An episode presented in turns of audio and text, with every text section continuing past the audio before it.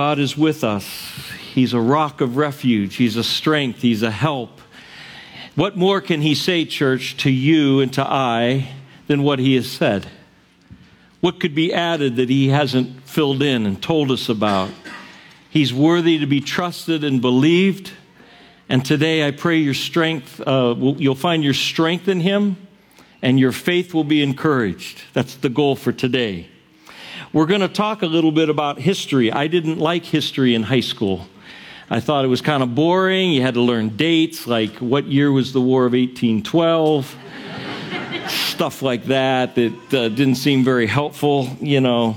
When I got to college, though, I had to take a, a, a, history elective, and I took American history. The prof approached it a lot different. Rather than just memorizing things and dates, and he started putting us in the shoes of real people and what they were facing at certain times in our history, and I found it fascinating. I mean, when you start to look at history more, these are people like us who went through things before us. It starts to, and I hope that's the spirit of which I deliver this to you today. Not the boring kind of history stuff, but we're going to look at history. Uh, the Bible is divided into sections. In the Old Testament, the first five books are called the Pentateuch. If you haven't heard that, it's just a, a, a Greek for five volumed. It's the first five books of the Old Testament. It contains the law. And then it goes into a series of different books that uh, called the history books. Okay, books like Joshua and Judges and Ruth, 1st, 2nd Samuel, First, Second Kings, First, Second Chronicles, Ezra, Nehemiah, and then Esther. So I'm going to take a message today from the first of those history books, Joshua. Next week, a very different book, but still a history. The last book in the section of the history books, Esther. So we're going to talk today about Joshua, next week about Esther, and then praise the Lord, Pastor Sean will be here.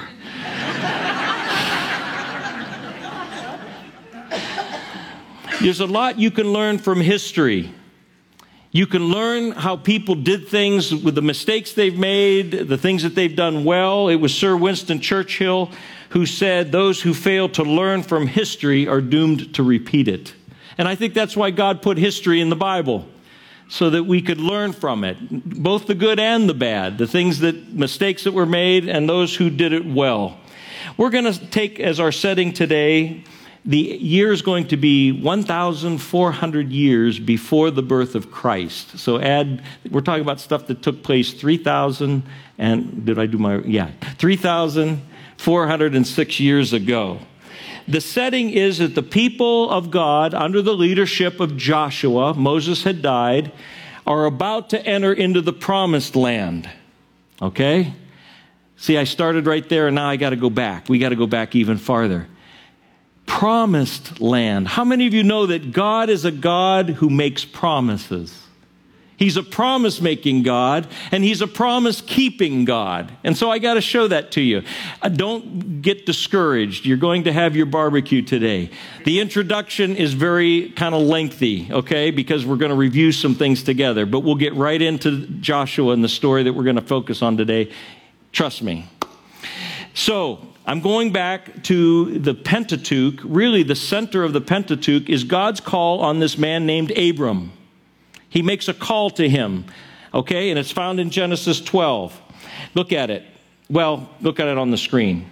Now the Lord said to Abram, Go from your country and your kindred and your father's house to the land that I will show you. There's a call. I'm asking you, Abram, to leave. Leave your family, your livelihood, leave your religion, leave everything, and go to a land I'm going to show you. The biggest move I've made in my life has been from Warren, Ohio to Brunswick, Ohio. Some of you have lived all over. You, you've been. But think of this. God says, I want you to leave everything. That's the call. But he makes promises to Abram. And he goes on, and I will make of you a great nation, and I will bless you and make your name great. Has God kept that promise?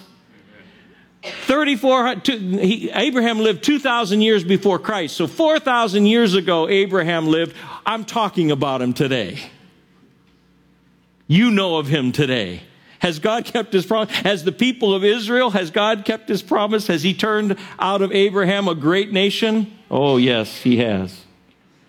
Verse 3 I will bless those who bless you, and him who dishonors you I will curse, and in you all the families of the earth shall be blessed. In other words, through one of your descendants, Abraham, I'm going to bless every people on the face of this earth. Guys, you know how that's fulfilled, don't you? Jesus Christ, a descendant of Abraham. It says, verse 4 So Abraham went as the Lord had told him. Friends, God calls us to believe in his promises. That's a big point today. God calls us to believe what he promises. He wants you to take steps of faith. The message today is called Steps of Faith, Stones of Remembrance. We'll get to the stones of remembrance. But the first thing God wants us to do is take steps of faith. He wants us to believe, to trust. Abraham went out. He didn't even know where he was going. Can you imagine? Uh, you know, he tells his family, I'm leaving. Where are you going? I don't know. That's a pretty big life decision to leave everything and not know where you're going. God didn't tell me that. He said he would show me. I'm just going to believe him. Oh, man. See, that's the essence of this whole thing. It's believing God because God is worthy to be believed and he's a promise keeping God. Without faith, the Bible says it's impossible to please him. For anyone who would draw near to God must believe that he exists and that he rewards those who seek him. You have to believe in him. You have to believe that he will reward you. Uh, and every time you have to take a step of faith, it means you have to leave where you are and go somewhere else. I'm not talking about physically necessarily. You have to leave where you're at in your spiritual condition. You have to leave that attitude. You have to leave that sin. You have to leave whatever is going on, that discouragement. You have to leave. God says, I have something better for you over here, but you got to leave here. And that's faith. That's what faith is about. So Abraham went as the Lord had told him. And the Bible says, when they came to the land of Canaan, he, he led them, he led them to the right land. The land was called Canaan. The Lord appeared to Abram and said, To your offspring I will give this land. And so Abram built an altar to the Lord who had appeared to him. See, that's always part of it. God, you told me to leave. You told me you'd show me. Here I am. You brought me here. And Abram said, or God said, I'm going to give you this land. By the way, Abram, his name means exalted father. And God's going to change his name to Abraham, father of multitudes. God changes his name because he knows what he's going to do through him. Now, how many of you know that faith is always tested? When you have faith, when you step out in faith, there's always going to be some kind of test. But listen, faith is always rewarded as well. Abraham's faith was tested. And God had said, you know, I'm going to build out of you a great nation. And, and God had a, said that to him, and Abraham had a problem. And he brought it to God. Can I just give that as an application? When your faith is tested, would you bring it to God? Don't sit and stew and complain and go to naysayers and whatever. Bring, your, bring it to God. Abraham said, God, you told me I'm gonna, you're going to build out of me this great nation. Sarah and I can't have children. And right now, there's this guy, he's a servant in my house. His name is Eliezer. He's set to be my heir. And God tells him, No, Eliezer's not going to be your heir. You're going to have your own son. And then he takes him outside. God takes him, and he says this Look toward heaven and number the stars if you are able to number them. Then he said to him, God said to Abram, So shall your offspring be. I underline this verse. And he, Abram, believed the Lord, and he, the Lord, counted it to him as righteousness. Friends, this is one of the most important verses in the Bible. Paul quotes this verse in the New Testament because a person is made right with God not through church attendance, not through religious practice, not through good works, not through keeping the golden rule to the best you can. Righteousness comes to a person when they trust in God. When they believe in him. And Paul applies this in the New Testament to the person of Christ. Those who trust in Christ are saved of their sins. They're made right with God. You might ask, well, how did people in the Old Testament come? Christ hadn't come yet. The same way, they believed the promise of God and they believed and had faith that someday that Messiah would come and someday that sin would be paid for. Maybe they didn't put it all together. But listen, this is very important. And another thing we learn from this history is that God is sovereignly working his purposes out throughout centuries. God blows my mind. He's working it out through centuries. Look at it. He went on to tell Abraham this Know for certain that your offspring will be sojourners in a land that is not theirs and will be servants there. And they will be afflicted for 400 years. He's referring to slavery in Egypt. But I will bring judgment on the nation that they serve, and afterward they shall come out with great possessions. And friends, some 200 years later, after God had said these words, that's exactly what hap- happened. How many of you know Abraham had a son eventually? His name is Isaac. And then Isaac had a son. His name was Jacob. And Jacob had 12 sons, and one of those sons was Joseph. And brothers of Joseph were jealous, and what did they do to him? They sold him as a slave. They put him in a pit, and they sold him as a slave into Egypt. But God was with him. And God said, I'm going to take care of you here. It was all in part of God's plan. He's working. He's always working. And so he gives Joseph the ability to interpret a dream of Pharaoh which in fact saves the nation and other nations from a seven year long famine. And Joseph is elevated to the position of second in command to Pharaoh. And eventually, uh, his, he's reunited with his family. He's reconciled to his brothers. His father, who thought he was dead, is, is brought down to Egypt, and they start living there because the famine is still going on and they're provided for. But what happens? Joseph dies. Another Pharaoh comes into power. He's not predisposed to the Jewish people. He, he, he starts to persecute them and enslave them. And exactly what God said would happen happened. And listen, I want to tell you something, though, about faith. Do you know what Joseph commanded the people to do just before he died? This is powerful. He said, when you guys leave Egypt, take my bones with you. Take my bone. How, how do people live like this? This is the people that I want to be like. You know? Joseph says, because I know someday God's going to give you that land he promised to my dad, Jacob, and to his dad, Isaac, and to his dad, Abraham. That's going to happen. So when it happens, keep passing the word down. I know it's going to be a while. But whoever's in charge, take my bones. Bring them into the promised land. I don't want them resting here in Egypt. I'm a person of the promise. I live by the promises of God. I want to follow God. And so God works it out that for 400 years, over 400 years, 430 years, the Jewish people are enslaved in Egypt. By the way, I keep getting off track, but I, will try to stay on. Some people say, well, why, if God is all powerful, why did he let them be slaves for 430 years?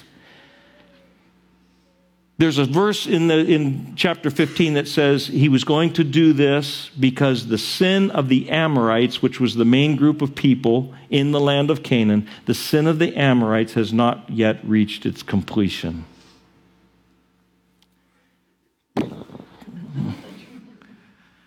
God, he's working over centuries. You know, I can't remember what I did last week. He's, he's working out his purposes over the centuries. But he raises up Moses at the end of that time of slavery. And Moses, uh, miracles are worked through Moses, right? The 10 plagues. And you know, Moses is like a type of Christ. God is, listen, I can't preach this well enough, but I hope you get something out of this. God is unbelievable. He's unbelievable. He's beyond what you can comprehend. Moses, what? Moses is a deliverer to take people out of the slavery of Egypt and lead them into the promised land. And Jesus is the, the deliverer who has come to deliver us from the slavery of our own sin and deliver us into a promised land. Gosh, he's so awesome. But he, he puts a type there. And then the last plague is the death of the firstborn. And God institutes by faith for the people, it was faith for the people uh, I'm sorry, I'm spitting here. I think you in the second row are safe. It's only going halfway to the first row right now. I'm going to try to. But God institutes the Passover. You're to kill the Passover lamb. You're to spread the blood on, over the doorposts. And when the angel of death comes, he will pass over you. That's a type of Christ. He's the Lamb of God. His blood is to be spread over the doorposts of our heart. And if you appropriate belief in Christ, you will, the judgment of God will pass over you. But stay in the house. They were commanded, don't go outside the house. This night, God said to the people, don't go outside of Christ. Don't leave him. Don't pursue some other religious philosophy. It's the blood of Christ that will protect you. And finally, uh, Pharaoh lets the people of God go, doesn't he? They leave in haste, but he changes his mind. I know some of you don't get bored. I know you know some of this stuff, but hang in there. He changes his mind. And as the people are going, he sends the army of Egypt after them. They come up against the Red Sea. It's impassable. They can't get by. They can't go forward. They can't go back.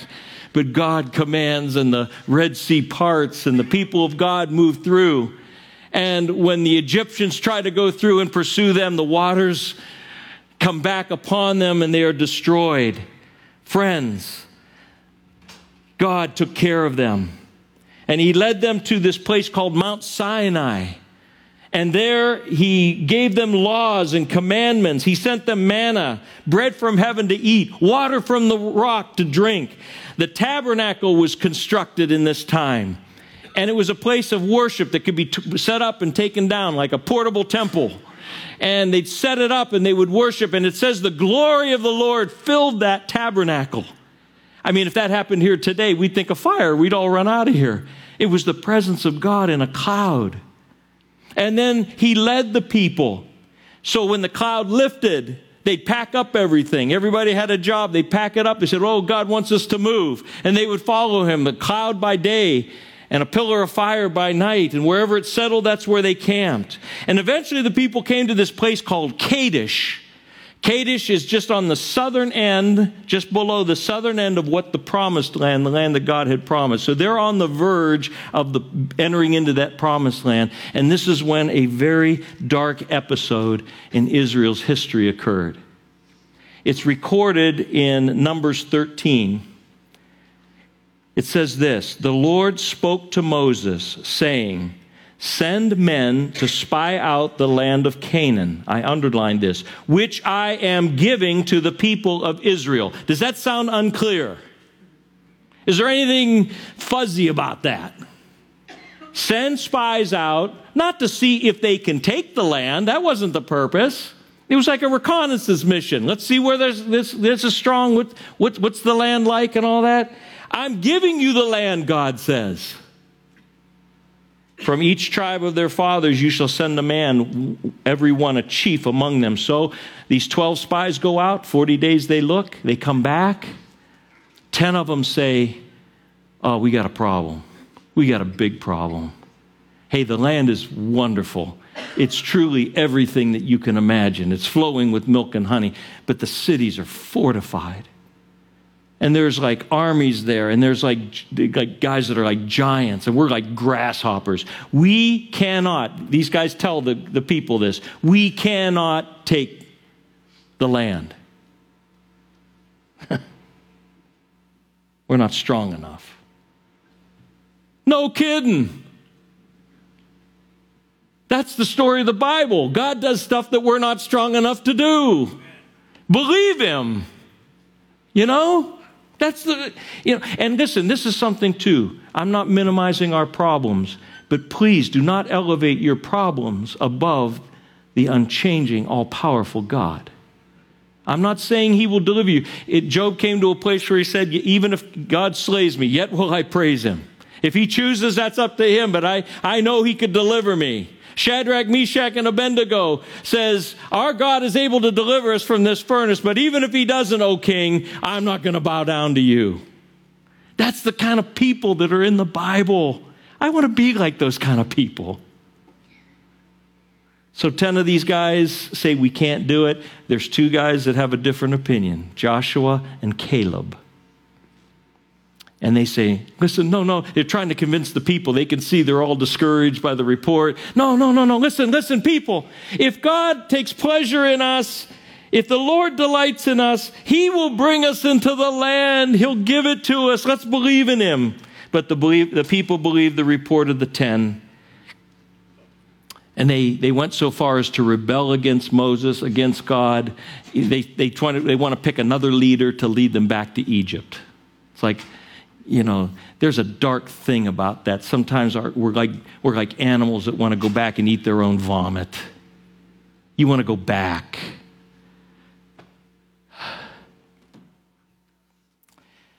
As a result, God has to judge that sin, and He says, All right, the, the people had said, you know what, you brought us out here, God, and they're gonna all our little ones are gonna be killed out here.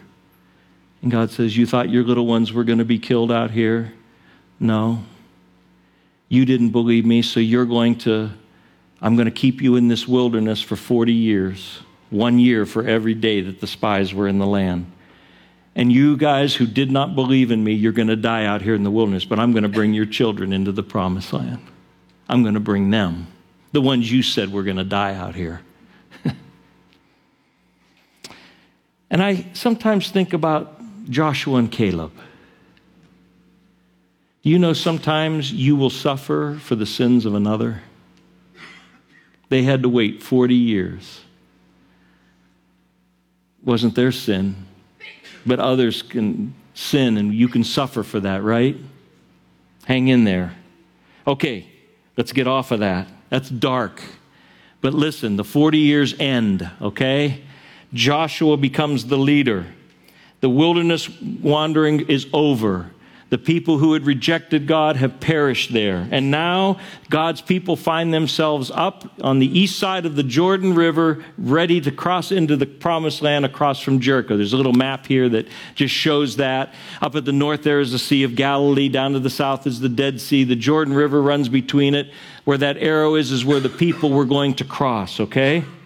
And God says to, Mo, to Joshua, Be strong and courageous. Do not be frightened. Do not be dismayed, for the Lord your God is with you wherever you go. That's the God I love. He's with us wherever we go. We sang today, Fear not, I am with you. Oh, be not dismayed. For I am thy God, I will still give thee aid. I'll strengthen thee, help thee, and cause thee to stand, upheld by my righteous, omnipotent hand. I don't know who that's for. It's for all of us, but especially for some of you today. Fear not, God says. I'm with you that word of the hymns is right out of Isaiah 41:10. So it's really it's paraphrased a little bit, but it's basically exactly like Isaiah 41:10. Fear not, I am with you. Be not dismayed. I'm your God. I'll still give you aid. I'll strengthen ye, help thee, cause thee to stand, upheld by my righteous, omnipotent hand. And so God gives instructions to Joshua and then he passes them on to the people. And that's the end of the introduction.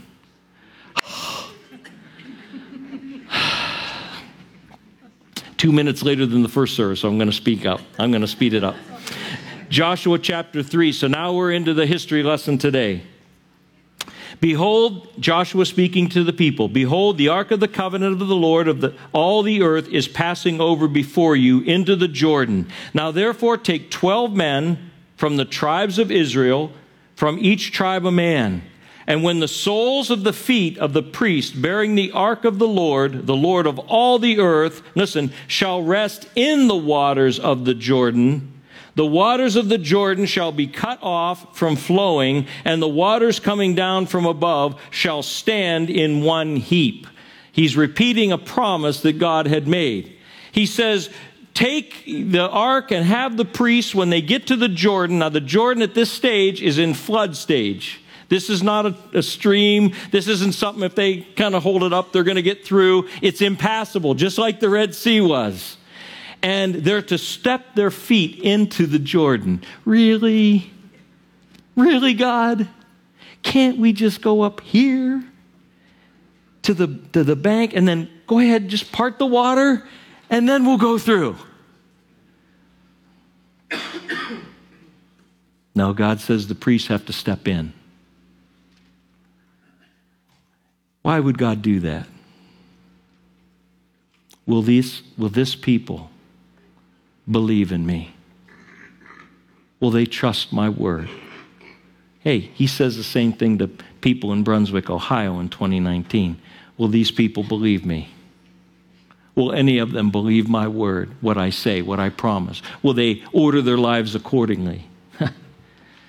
well, the people obeyed. Verse 14 of Joshua chapter 3. So when the people set out from their tents to pass over the Jordan, with the priests bearing the ark of the covenant before the Lord, and as soon as those bearing the ark had come as far as the Jordan, and the feet of the priest bearing the ark were dipped in the brink of the water. Now the Jordan overflows all its banks through this time. The command of God was they had to get in. And I kind of see it as the, the moment that the guy took the first little tippy toe got wet, the waters parted. I love that more than you, I guess. You're not getting it. God says, all you need, people, is just a little bit of faith. Just a little bit. What did Jesus say? Does it take, you have to be some mountain, some person of grandeur, faith. If you will just take a step of obedience to God, even the smallest of step, He will meet you. He will help you. So the priests bearing the ark dipped the brink, their feet in the just the brink of the water. And then verse 16, the waters coming down from above stood and rose up in a heap very far away. It's actually interesting. It didn't happen right in front of them. They didn't see the heap of water. It happened upstream a little bit very far away at Adam, the city that is beside Zarethan, and those flowing down toward the sea of the Arabah, the salt sea, were completely cut off, and the people passed over opposite Jericho. Now the priest bearing the ark of the covenant of the Lord stood firmly on dry ground in the midst of the Jordan, and all Israel was passing over on dry ground until all the nation uh, finished passing over the Jordan. God is a promise making, promise keeping God, and He works on behalf of those who believe in Him. Hope Church, believe in Him, trust in Him. But there's something else God wants us to do. He not only wants us to take a step of faith, He wants us to set up stones of remembrance. Look at chapter 4 of Joshua. It says, When all the nation had finished passing over the Jordan, the Lord said to Joshua, Take 12 men from the people, from each tribe a man, and command them, saying, Take 12 stones from here, out of the midst of the Jordan, from the very place where the priest's feet stood firmly, and bring them over with you, and lay them down in the place where you lodge tonight.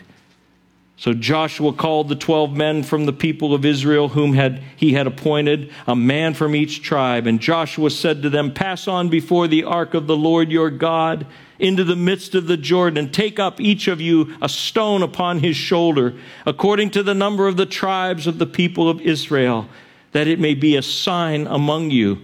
When your children ask in time to come, What do these stones mean to you? Then you shall tell them that the waters of the Jordan were cut off before the ark of the covenant of the Lord. When it passed over the Jordan, the waters of the Jordan were cut off.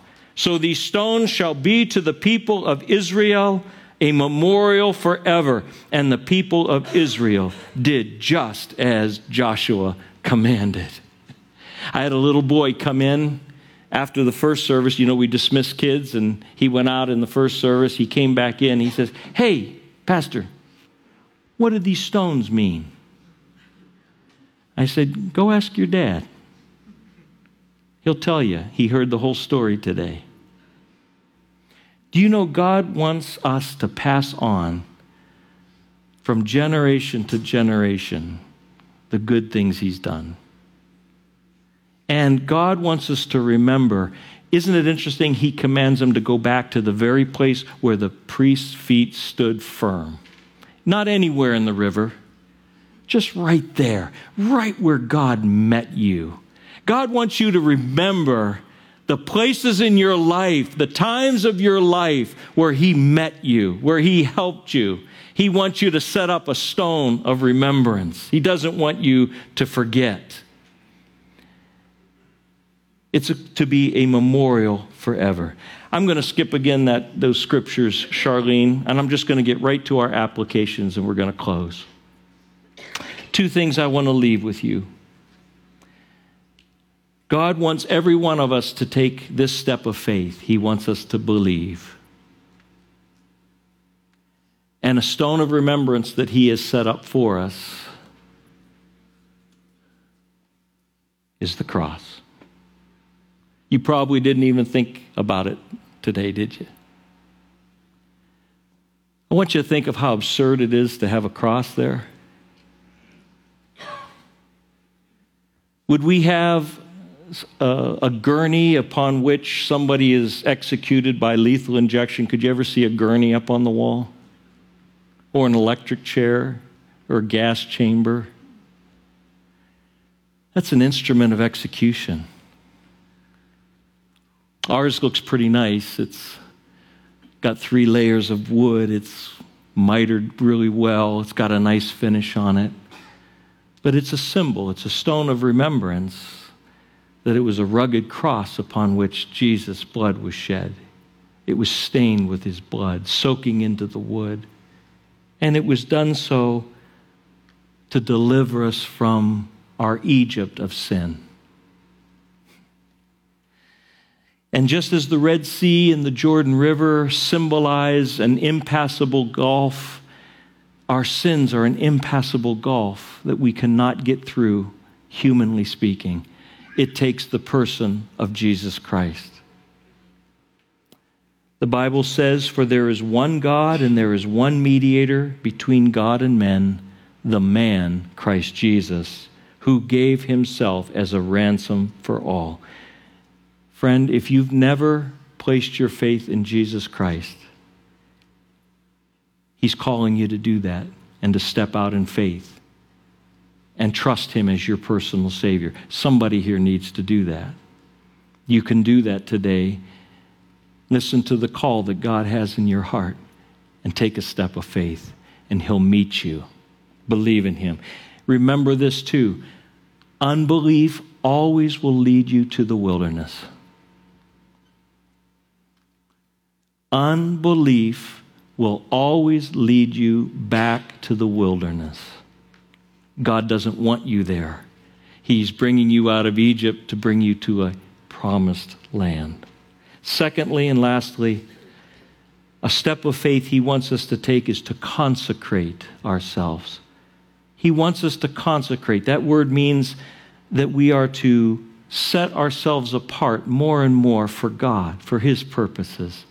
We're willing to turn from things that are not pleasing to Him and consecrate ourselves. And as we do so, our stone of remembrance is God will meet us. He will help us. There's, the picture of the Bible is a God who wants to help us in life.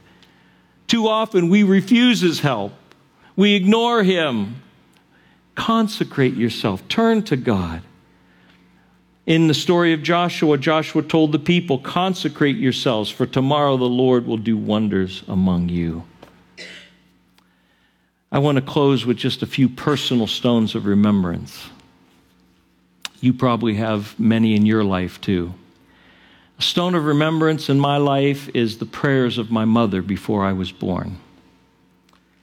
She prayed that one of, if she was able to have children, that one of her uh, sons or children would be gifted in music and would use that gift for the Lord. That's a story she shared with me. It's a stone of remembrance that God is a faithful God. I remember the faith of my parents. These, these are things from my upbringing. When my brother passed away at age 30, That was in 1984, so that's been 35 years ago. He was 30 years old, that's been 35 years. I remember seeing two people in deep pain hold on to God. And they're still holding on to Him. They still believe that God is a God who redeems suffering. And then in the picture of eternity, He's going to wipe our tears dry. I believe in a God like that. How about you? That's a stone of remembrance. So when things happen in my life now, I hold, we hold on to God. That's what we do. We may not understand them, but I understand that God is going to work it out. Here's another stone of remembrance. In 1977, oh gosh, that's 42 years ago. I was a student at Youngstown State University studying music. I had received Christ earlier in my childhood, but I really was kind of in a wilderness in my faith.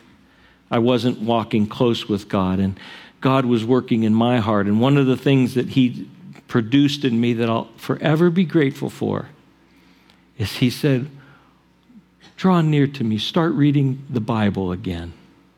Now, He didn't say that in audible voice. I just sense that this is, I need to get close to God again. And the way I'm going to do that, He wants me to read His Word. I remember skipping lunch. Uh, there was a Bible bookstore about five miles up the road on Market Street in Youngstown. And I walked in, I didn't know, I just said, I'm going to get a Bible. Didn't know anything about it. They had just come out, there was a new Bible being published. It was a study Bible, and it was brand new. It was on a display. And uh, this is the one I bought.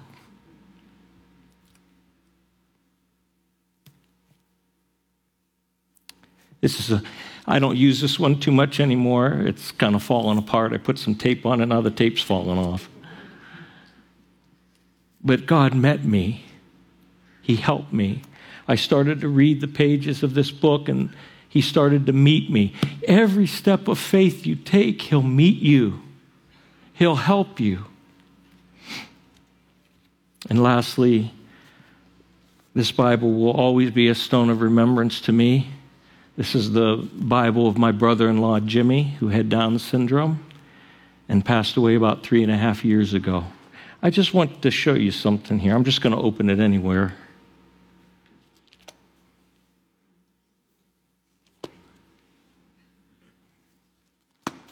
Can you see it?